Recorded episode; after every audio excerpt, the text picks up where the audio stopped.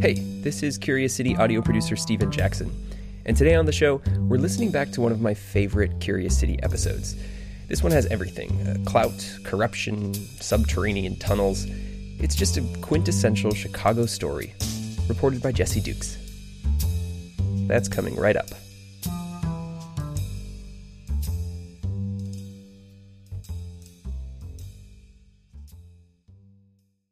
Do you need a break from the news? Well, my friend, Nerdette Podcast is here for you. Our show is all about delight. We laugh about what's happening in pop culture and feature thoughtful interviews with fascinating people. We even have a monthly book club that you can participate in. I could just go on and on about it. I loved this book. It was an experience, I'll tell you that. I discovered authors I had never heard of, and I'm really happy that I did. Come hang out with us. Listen to Nerdette wherever you get your podcasts. Hey, I'm Jesse Dukes, here to answer a question from John Foley of Libertyville. My question today is whether or not there's a secret system of railroad tunnels underneath the Chicago Loop area that helped contribute to the Great Flood back in the early 90s. That flood and the tunnels John's talking about made national news in 1992. There were police everywhere in downtown Chicago today as a result of flooding in an old system of Well, underground the 92 flood and the underground rail tunnels, they're definitely related. And the details of the story are great. And in my opinion, those details add up to the most Chicago story ever. That's an argument I made at a Curious City live event, and let me just say, I think our audience bought it. I'm going to play excerpts from that event so you can judge for yourself. Again, the 1992 Loop Flood, the most Chicago story ever. Here we go. I bet a lot of you know the answer to John's question. Um, yes, it is true. A system of underground train tunnels did lead to the Great Chicago Flood of 1992. What was buried in the reporting at the time, and what you might not know, is those train tunnels were never supposed to be there in the first place. At least, not if you're a stickler for little details like the law or what the contract says. So, the story of the 1992 flood starts 93 years earlier in 1899. There was a company called Illinois Telegraph and Telephone, ITT, and they get permission from the city to build a telephone system in the loop, and they're going to offer the hottest new phone tech telephones with dials. Now, their agreement lets them put phone cables underground in conduits or pipes, which would normally be like two or three inches, but for some reason they build these six foot tall tunnels. then somebody at IT&T gets the idea that they can put mini railroad tracks in those tunnels and run these tiny little trains. See, they have this business idea they're going to compete with the delivery carts in the loop. Um, back then, believe it or not, Chicago had worse traffic than it does today. You had streetcars, horses, carts, people, some automobiles, and it could take like two hours to get from one end of the loop to the other. So, an underground traffic free train sounds brilliant. The only problem, they never got permission from City Hall to build train tunnels. And City Hall is pissed they're not necessarily so angry that IT&T broke the rules, but because the alderman and the mayor didn't get their cut. Remember, I said this was the most Chicago story ever? Okay, it took me 20 minutes to tell this, so let me give you some bullet points. IT&T patches things up with the city of Chicago and becomes a legit railroad company and operates the world's first underground railroad in a city. There are nearly 60 miles of tunnels, all connected to basements of buildings in the loop. Remember, connected to basements of buildings. At one point, they had over 200 people working in the tunnels. But traffic got better, and trains couldn't compete with delivery trucks. So in 1959, the tunnel company abandons the tunnels, and the city gets stuck looking after them. The tunnels were all but ignored for 30 years, and by 1991, there's basically one guy who, as one of his duties, is supposed to keep track of all 60 miles of tunnels. Now, the details of what happened next are in dispute to this day, but as best as I can piece together, In September 1991, a city contractor is replacing the pilings in the river. Pilings are those bundles of logs that protect the bridges from barges. At the Kinzie Street Bridge, one of the new pilings gets driven into the mud right above a tunnel and damages the ceiling. And a little trickle of water begins. Nobody notices until January 1992, five months later. A cable company working in the tunnels spots a leak. They call the one guy who keeps track of the tunnels, but the city has recently reorganized for greater efficiency, and they can't reach him. In March, the tunnel guy finally gets the message and finds the leak. He takes photos, shows them to his bosses, and tells them, This leak is under the river. That could be bad. Now, all this time, there's massive amounts of water pushing down on that leak, and it's getting bigger. In April, the city gets a bid to repair the tunnel, but it's too expensive. So they schedule new contractors to give a cheaper estimate on April 14th. But on April 13th, around 3 a.m., all that water pressure finally turns that little leak into a big leak. For what happened next, let's go back to our live event and my interview with Larry Langford. Today he does PR for the Chicago Fire Department, but at the time he was a radio reporter. So, Larry Langford, Explain what you were doing the morning of April 13th. I worked for WMAQ Radio. I was the overnight reporter. I would report on mayhem, fires, shootings, and it was a dead morning. I couldn't find anything to talk about. I was in a car with like 12 scanner radios, and I'm listening to every police district, streets and San, fire. Nothing is going on. I'm desperate. I hear police dispatchers say there's reports of some water in some of the buildings along State Street. A few feet of water. I'm going, well, water main break. Okay. After a few minutes, I hear more calls.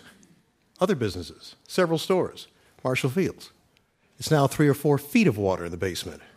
Now this is getting interesting. I might have something here.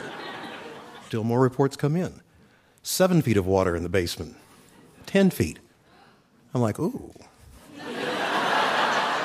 so I start listening to the, the private security channels from the different stores and places in Chicago, and I'm listening to the Merchandise Mart security, and they're saying they've got water in the basement of the Merchandise Mart.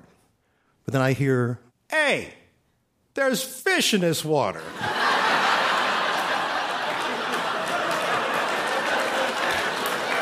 well, that ain't coming from the water department. All right, let, us explain that. Um, the water main comes after the filtration plant. Yes. right? Yes. So if there's fish, what did that make you think? It ain't coming from the water main. so what'd you do? So I decided to go over to the uh, merchandise mart where I could hear the radio traffic better and see what's really going on. So I go over there, and the merchandise mart is near the Kinzie Street Bridge. Uh, just be clear: Are you aware of the tunnel system at this point? Do you know? Oh yeah, okay. I knew the I knew the tunnel system. I had been in it. So I said, "Well, fish, mart, river, bridge. Eh. I got out of the car and I went over to the bridge and I looked down. And what I saw looked like the biggest bathtub drain ever. there was a swirl of water about 10 feet across with debris in it, and it looked like a giant drain. Ran back to the car and got on the, on the microphone. Put me on the air, put me on, put me on. What do you got? Just put me on the radio. So I go on the air and I said something like, I may have found the source of the water problem in downtown Chicago. it may be the Chicago River itself. I'm looking at the Kinzie Street Bridge, and below I see what looks like the world's largest drain. Somebody ought to wake the mayor up. About eight minutes after that report, sirens, fire department, police department, streets and San, black city cars with officials and cigars. And the first thing I did was get out of here. So I left. Where'd you go? To the other side of the river. And what'd you see? I saw the crews were looking at the swirl, scratching their head. Uh, a few expletives were being used. It was a sideshow pickups started coming, dump trucks started coming. They opened up a hole uh, by the Kinzie Street Bridge and they started dropping mattresses in. all kinds of junk trying to stop the flow of water. Why why mattresses? Someone thought they would expand and and seal up the hole. So, as Larry watches them try to stop the flood, another radio reporter, a young guy working for NPR, is on the scene. Chicago Mayor Richard Daley may get the city declared an emergency tomorrow. Today he was defensive in several appearances before reporters. What's your main, what's your main concern start? right now, is to Mr. stop Mayor? the flow of water going in. Mayor Daley, how did this start? We don't know yet. We don't know yet. How did this start? It was broken. We, we don't By- know yet. We don't know. cit- We don't know yet. The Chicago Board of Trade and the Mercantile Exchange suspended trading. The subway was closed. That's Ira Glass, reporting for NPR. And he explains dozens of buildings have flooded basements, including City Hall, Marshall Fields, the Art Institute. The city worries about electrical explosions, so they cut power to the loop. Tens of thousands of office workers evacuate. 15,000 people tromp down as many as 100 flights of stairs in the Sears Tower because they don't want to get stuck in the elevator. There is no danger. Please take your time, gather your belongings. The CTA deploys extra buses to help everybody get home. They have trainee cops directing traffic. And we can be proud to say it all went pretty smoothly. Nobody got hurt. But it did take six weeks to pump water out of the tunnels, and it took seven years to resolve all the legal battles. Remember, I'm arguing this might be the most Chicago story ever. To review, we heard about a construction project without the right permits, something buried underground that comes back to haunt us. We had helpful public servants, we had unhelpful public servants, a beleaguered defensive mayor, and here's the last bit of evidence I laid out in the live event. So in 1992, the Chicago tunnel flood, we had 250 million gallons of water flood into the tunnels and basements in Chicago, and it was believed to be the largest underground flood in an American city. It was until 2012, when Hurricane Sandy caused flooding in New York subway system with an estimated 500 million gallons of water coming in. So we're second to New York. How could it be more Chicago than that?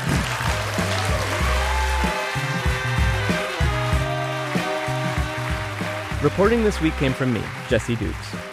Special thanks to Bruce Moffat and to our questioner, John Foley. And one last thing before you go. So, we recently got a question from a listener who wanted to know what can be done to support small businesses. It's a great question. Small businesses have been hit really hard by the pandemic. So, we wanted to hear from you. Do you know of any local efforts to help keep small businesses afloat? Have you organized in your community to support a local business? Let us know. Send us an email at curiouscity at wbez.org or find us on Twitter or Facebook. Support for Curious City comes from the Conant Family Foundation.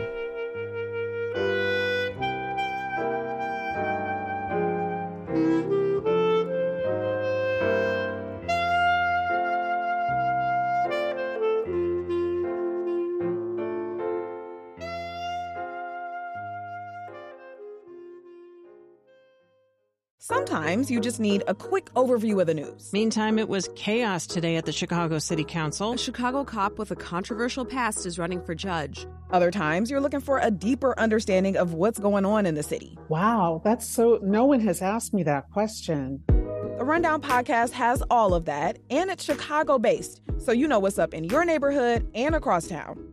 Listen to The Rundown wherever you get your podcasts or at wbez.org slash rundown.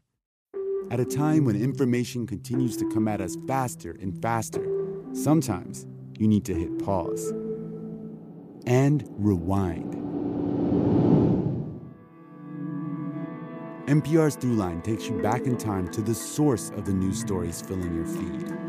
Find NPR's Throughline wherever you get your podcasts.